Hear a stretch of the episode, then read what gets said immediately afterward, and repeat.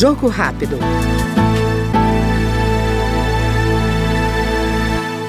A Câmara dos Deputados aprovou o projeto que considera crime injúria racial cometida em locais públicos, a exemplo de estádios de futebol ou até mesmo na rua. O texto ainda aumenta a pena quando as ofensas forem proferidas nessas situações. Esse crime já existe no Código Penal, com pena de 1 a 3 anos de prisão, mas sem considerar o local de ocorrência como agravante. Segundo o relator da proposta, deputado Antônio Brito, do PSD da Bahia, as ofensas raciais públicas atingem a coletividade e devem ser combatidas. Não há um elemento desta coletividade que não se sinta atingido.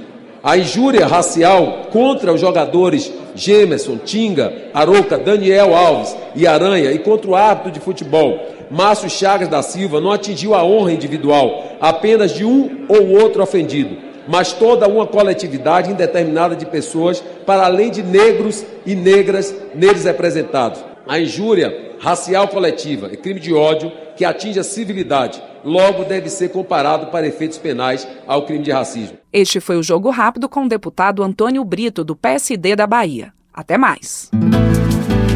Jogo Rápido.